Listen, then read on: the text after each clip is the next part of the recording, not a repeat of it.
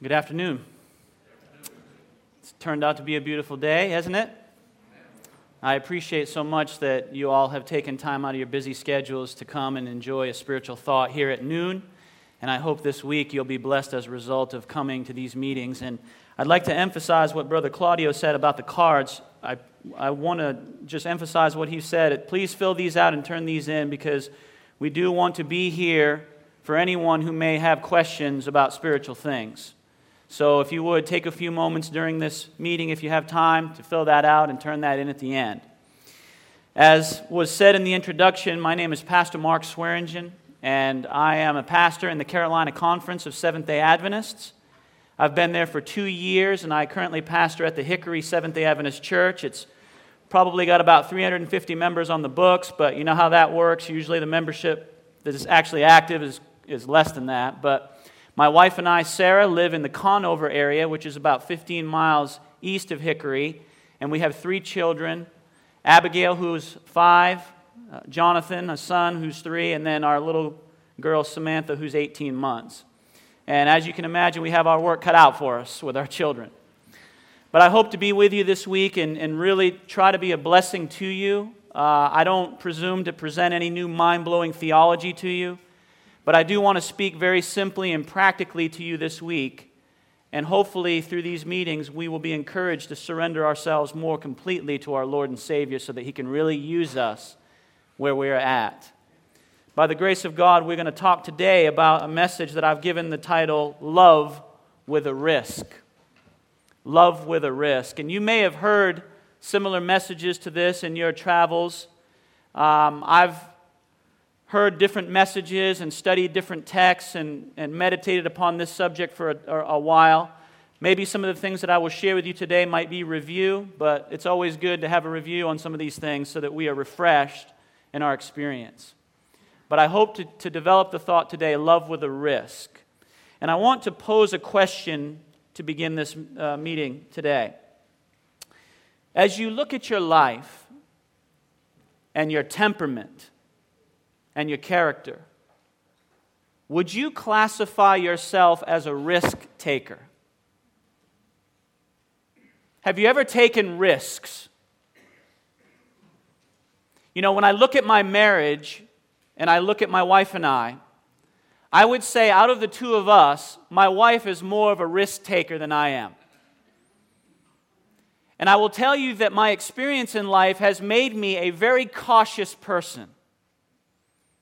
I'm very methodical and calculated in making decisions. Very rarely do I do things that are a spur of the moment action. And there have been many things that have happened in my life that have kind of made me this way. I can remember growing up in southern Maine years ago. You know, when it was winter out, we used to get the snowmobile out. And I can remember one winter running the snowmobile into a tree trunk. And as a result, I never, ever set my body on a snowmobile again. There was another occasion when I was in high school when a bunch of friends of mine and I, we went to this motorcycle pit during the summer and we drove motorcycles and three wheelers through this pit. And of course, three wheelers are now, I think, outlawed and they have four wheelers currently. But, but my friend let me ride his three wheeler and I had no training on that. And so I went crazy and just sat on this thing and just drove it all over the place. And I came around this sharp turn at one point, and I couldn't negotiate the turn, and I flew off the side of the road into, into a deep ditch, and the, and the three wheeler actually flipped over with me on it and landed right on its wheels. And I looking, looking back now, I know that God, you know, preserved me in that, but I never got on a three wheeler again. I can remember when I looked for my well, that's a later story. I'll, I'll get back to that later. But, uh, but there are many risks at times that we take in life, and to a great degree, our experience develops and, and, and moves us as to whether or not we like taking risks or not. But you know, as I look at life and as you look at life, I think we would both agree that some risks are necessary. Would you agree with that? Amen? I know you're eating lunch, but you can actually amen. I, I don't come from such a conservative church that you can't say amen, all right? But I think that some risks in life are absolutely necessary. Even if we're not comfortable taking those risks, some are necessary. I can remember when I became a Seventh day Adventist Christian. I was not raised a Seventh day Adventist. No one in my family was a Seventh day Adventist. None of my friends were Seventh day Adventists. And in making that decision, I was risking alienating everyone around me, which would include my family and friends. But I made the decision. I can remember also feeling convicted a few years ago to publish a book on Daniel chapter 11. And I took a great risk in publishing this book and putting it out in the public arena for, for people in, in, in, in the theological circles to take this book and look at it and, and attack it from angles and, and weigh it out. And, and you know, anytime you put your, your thoughts and your views in a public arena, you open them to criticism. That's a risk. I can remember finding my biological father in, in 2003 and, and initiating contact with him. I had not seen him in 35 years. I took a risk that he would reject me.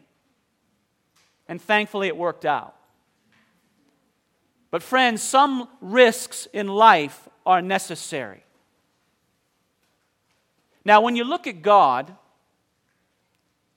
do you think God is a risk taker? I would agree, Brother Raymond. I would agree. I would submit to you today that, and, and we could argue that God has taken many risks, but I would submit to you today that God has taken two monumental risks in the history of redemption. And what I would like to do for the remainder of our meeting is develop those two aspects and try to bring this home today that we might really consider our standing with God. Now, I want to turn, for those of you who have your Bibles with you, let's go to the Gospel of John, chapter 1. I want to look at John, chapter 1. This is a text that, that for those of us who, who understand the Bible and who have studied the Bible, we've looked at this many times. And even though this text doesn't directly bring out these two risks that I want to talk to you about, I think if we read between the lines, we can glean these two thoughts that I want to share with you as far as God being a risk taker. Now, in John chapter 1, verse 1, we're going to read the first three verses. We're going to jump down to verse 10 and then to verse 14, and then I want to share a few things with you. John chapter 1, verse 1, it says, In the beginning was the Word, and the Word was with God, and the Word was God. The same was in the beginning with God. All things were made by Him and without him was not anything made that was made. And then when you go down to verse 10, it says, He was in the world, and the world was made by him, and the world knew him not. And then finally, verse 14, And the Word was made flesh and dwelt among us. And we beheld his glory, the glory as of the only begotten of the Father, full of grace and truth. Now, here we find an exposition that basically says that Christ is God, Christ is our creator, and Christ became incarnate. All right, would you agree with that conclusion? Very simple, right? Well, I want to focus on two of those aspects and relate this to God being a risk taker. The first thing I want to emphasize is that Jesus, in this text, two different times, is called our Creator. The Bible teaches ever so clearly that Jesus created the universe. He hung the worlds in space. He spake and it was done. He commanded and it stood fast, etc. But did you know that when you look at creation, creation itself is a risk? Now, let me explain. I'm sure when, when Christ was considering creating the universe, he desired to populate the heavens and the earth with angelic beings and with human beings. All right? Now, in doing so, he desired that what I would call this intelligent creation would give him worship as the creator. But he did not want worship that was robotically and mechanically given.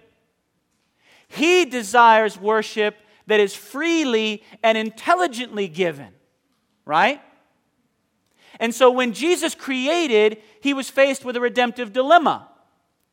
He wanted the worship of his creation, but he did not want that mechanically, which means that he must give free moral agency. Right? You're hungry or you, you with me? All right, just checking. And so Jesus, in this dilemma, said, Look, I love my creation. I want their worship and their adoration, but I don't want it to be given mechanically. They need to be able to choose to give it back to me freely. And so, in doing so, God took a risk. Because at some point, someone somewhere could choose to rebel. And we know through the history of redemption that Satan, who was created Lucifer, by the way, chose to rebel. He led one third of the angels. And of course, our first parents, Adam and Eve, chose to rebel, and we find ourselves in this sin cursed planet. But God took a tremendous risk, brothers and sisters, in giving free will, free moral agency to intelligent creation. And so, as this text describes Christ as the creator, you can see and glean from that that God took a risk in doing so. Now, what's interesting, and, and, and, this is kind of a healthy tangent, when you look at the Sabbath, the reason why we venerate the Sabbath as Seventh day Adventists, as part of God's law, is because when you really look at the redemptive element of the Sabbath, you should consider this. When Jesus went forward to create, he knew ahead of time what would happen, even though he did not manipulate events to turn out that way. And yet, Christ still chose to go forward with creation, knowing that he would go to a cross. There is the redemptive element of the Sabbath. And that should be emphasized more in our evangelistic efforts. Because when you see the Christ centered aspect of the Sabbath and you look at it that way, and you look at it as a weekly reminder of how Jesus made the decision to create, knowing ahead of time that he was signing his own death warrant, then we would look at the Sabbath and at Christ in a whole different light. Now, this first great risk of giving free will to creation and the fact that sin entered the, the human experience specifically here on this planet that necessitated another risk to meet the first challenge of sin. And that was Jesus becoming incarnate. I don't know if we've considered this before, but did you know that, that when God gave Jesus to take human nature, he was also taking a great risk? Because Jesus had free will as a human being. And the entire plan of redemption hinged upon whether or not Christ would exercise choice to be faithful as a human being. And remember, he used no divinity to assist himself in his faith walk. So you can imagine the risk that, that was involved in Jesus taking human nature because if he had sinned even once in thought, the entire plan of redemption would have collapsed and sin would have been eternalized in the universe of God. So God took a risk. Can you imagine Jesus as a helpless babe? Desire of Ages 49 brings that out. God allowed Jesus to become incarnate at the risk of failure and eternal loss. That is a tremendous concept to consider. Isaiah 9, verse 6 says that a son is given unto us. You know, unto us a son is given, unto us a child is born, etc., and the government shall be upon his shoulder, that text says.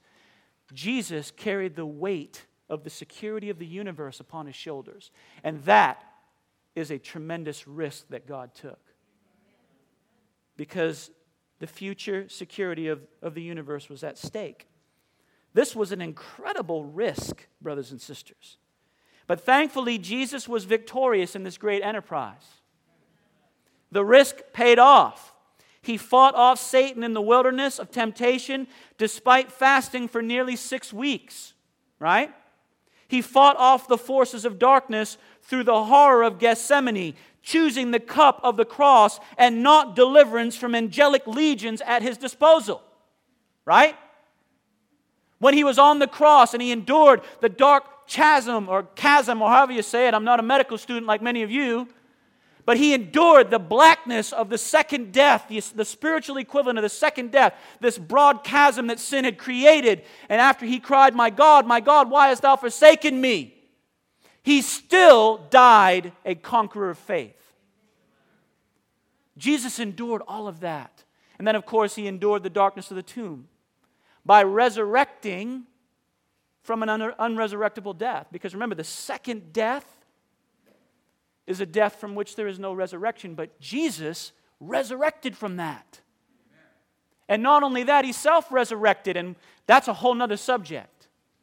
But the point is, is that this great risk paid off. God accomplished through Christ the plan of redemption, taking the risk of creation and the risk of the incarnation, which led to our salvation. And through Jesus' victory, God has provided an eternal safeguard around his created universe. Now, what does all this mean to us right now? What does this mean to us right now? Well, first, through his act of creation, Jesus has provided us with free moral agency. We are free moral agents to choose, friends. In, in essence, we can determine our own eternal destiny by our choices. And I'm not talking about big choices, I'm talking about every day we are developing character through the choices that we make throughout the day. And we must remember that character is not built in a day. It's built brick by brick, choice by choice, hour by hour, day by day, etc. I mean, you went to, you're going to school, many of you. You can't cram for a final exam the night before, right? You've got to, you've got to make, well, some of you may, right? But, but, you know, you get a good grade when you keep up with the work, amen? Right? It's the same thing in spiritual matters. We've got to, we've got to continue to make choices consistently because character is not developed in a crisis necessarily, it's revealed. But it's developed brick by brick, choice by choice. And see, through creation, God has given us the gift of free moral agency. And He was willing to provide us this privilege at a great risk because He risked that we might choose to rebel against him. Now, there's a human parallel to this when we have kids. And, and we worry about how our children are going to end up. I mean, we take a risk, right? We risk not only their health when they're, when they're born and they, and they grow up, but we are also worry about what kind of people they're going to turn into when they grow up. That's a risk. But yet we're willing to take that risk because we, we wanted to have at least, you know, we, we love our children. Let me put it that way. But you understand where I'm coming from, right? You understand? But, brothers and sisters, God took a great risk in giving us free will. I always tell my kids look, you don't have to be the best behaved children in church, but you don't have to be the worst either. You know? Now, this leads us to a second thought. Through the incarnation, God purposed to handle the sin problem. This was a revelation of incomprehensible love that culminated at Calvary. Christ made himself vulnerable, incredibly vulnerable on the cross. He basically revealed his true feelings. Think of it. You know, years ago I lived over in Glendale. California. I lived there from 91 to 95. And I worked at a health club in Glendale, Bally's Health and Tennis. And there was this particular woman that, that would come there to work out. And I began to develop feelings for this woman. Over time, these feelings strengthened to the point where I knew I had to say something to her. I, I just couldn't keep it bottled in anymore. But I wondered, you know, how will she respond? But I, I said to myself, look, this, this is worth the risk. I have to share how I feel. So I will never wonder what if years later. So eventually, one day, I mustered up the strength to go to her and to share my feelings.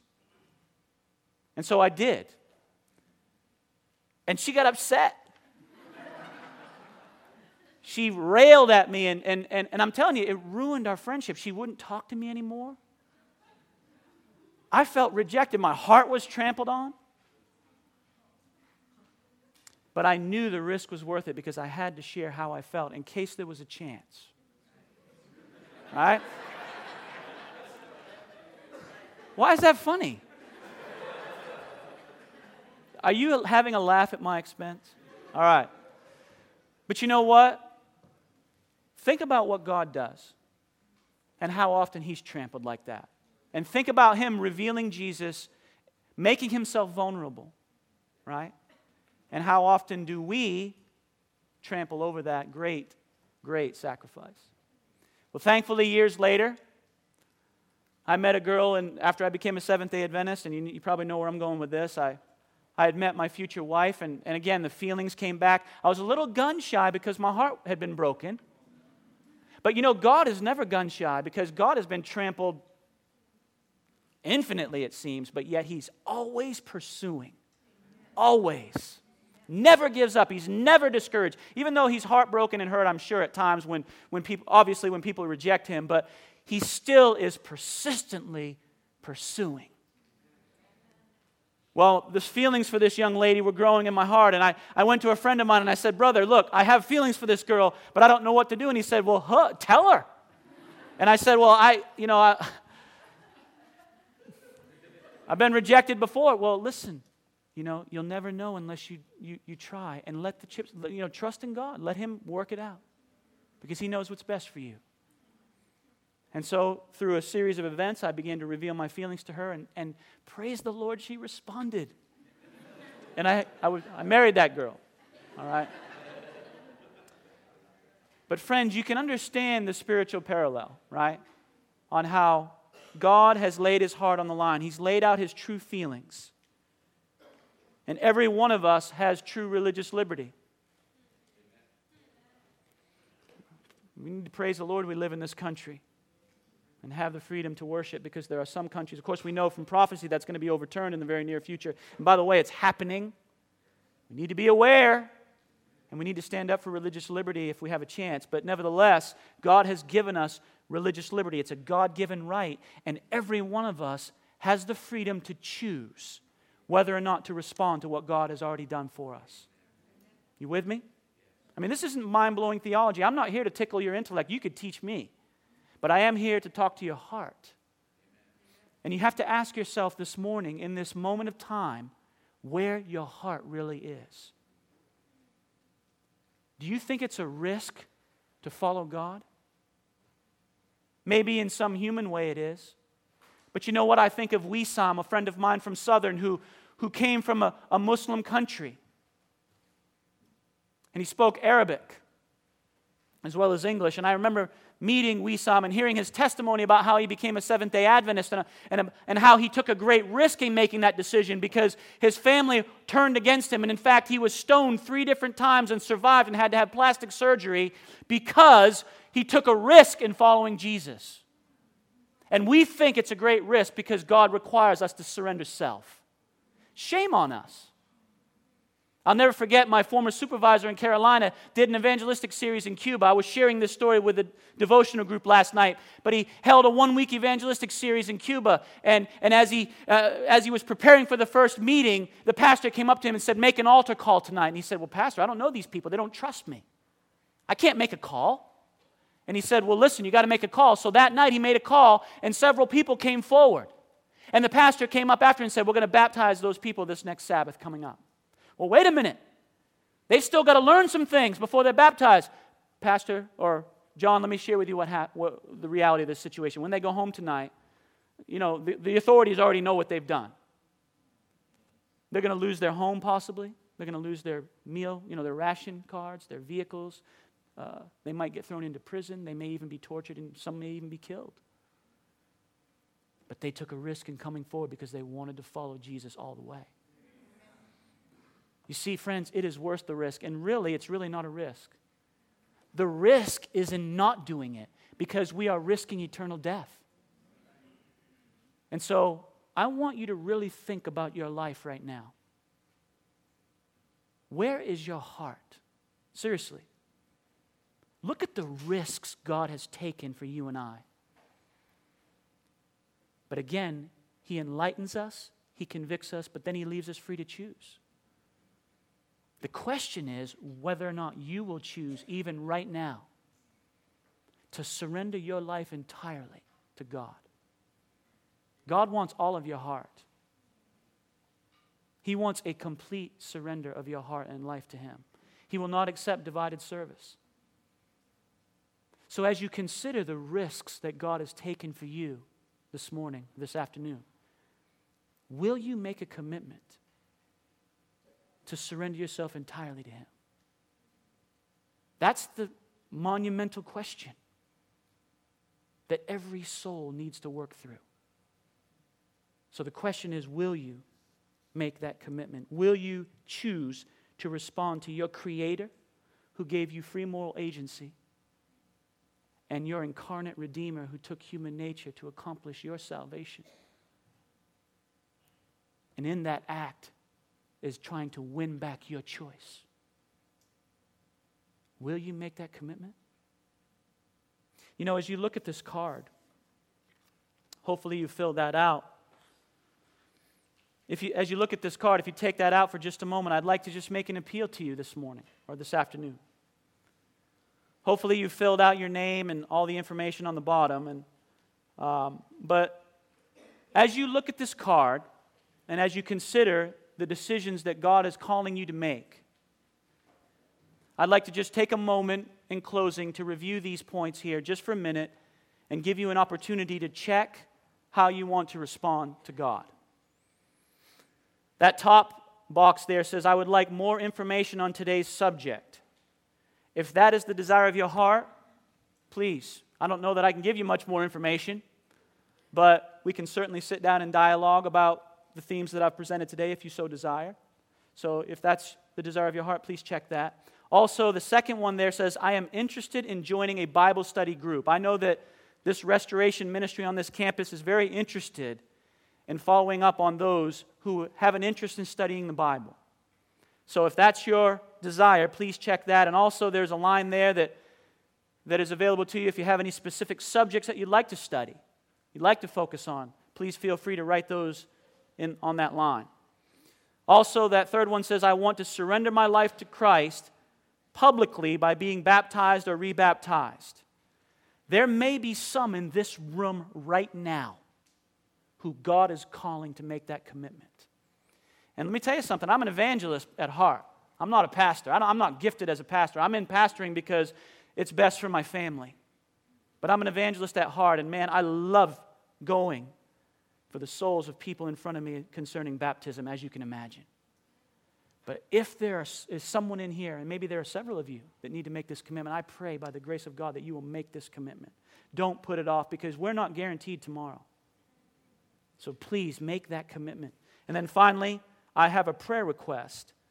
Um, if you have a, a particular prayer burden on your heart, please feel free to write that on the back, and we will do our best to, to pray for this request. And if you need to, we can meet with you and pray with you together in person and help you to lift up this prayer request before God. I also want to say in closing that I'm here this week, and I'm not some brilliant, intelligent man, but I am here at your service this week. If you need to talk about anything or meet with me, or I'm here to serve. So if you'd like to chat or come to me and talk about anything, I want you to know that I'm here, and I'd be willing to chat with any one of you if you have a desire to do that. But I pray above all things, friend, given, friends, given what we've discussed this morning, I pray that we will respond to the great risks that God has taken so that we can live forever with Him in the sinless society that awaits us. But it starts with our choice. And by the grace of God, may we all choose right now to surrender ourselves completely to our Creator and to our Redeemer. Let us pray. Heavenly Father, thank you so much for blessing us abundantly above all that we could ask or think. And Father, I thank you for each person in here today. And Lord, I, I do want to pray for forgiveness if I've introduced any trifling thoughts that have caused us to not contemplate the great themes that we've presented today as you would have us to. But Lord, I do know that I want to be personable because I know that Jesus was himself.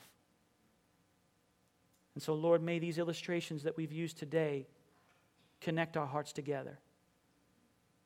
And Father, again, as I've prayed and, and, and, mentioned, I just pray that all of us in this room have made a decision today to be close to you, to be surrendered to you, to be used by you on this campus and in our workplace, in our homes, and in our families.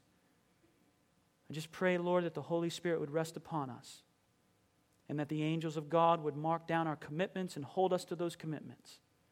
And by your grace, Lord, may many a soul in this room check the baptism appeal. We want to see souls won into your kingdom. And so, by your grace, Lord, multiply and give the increase.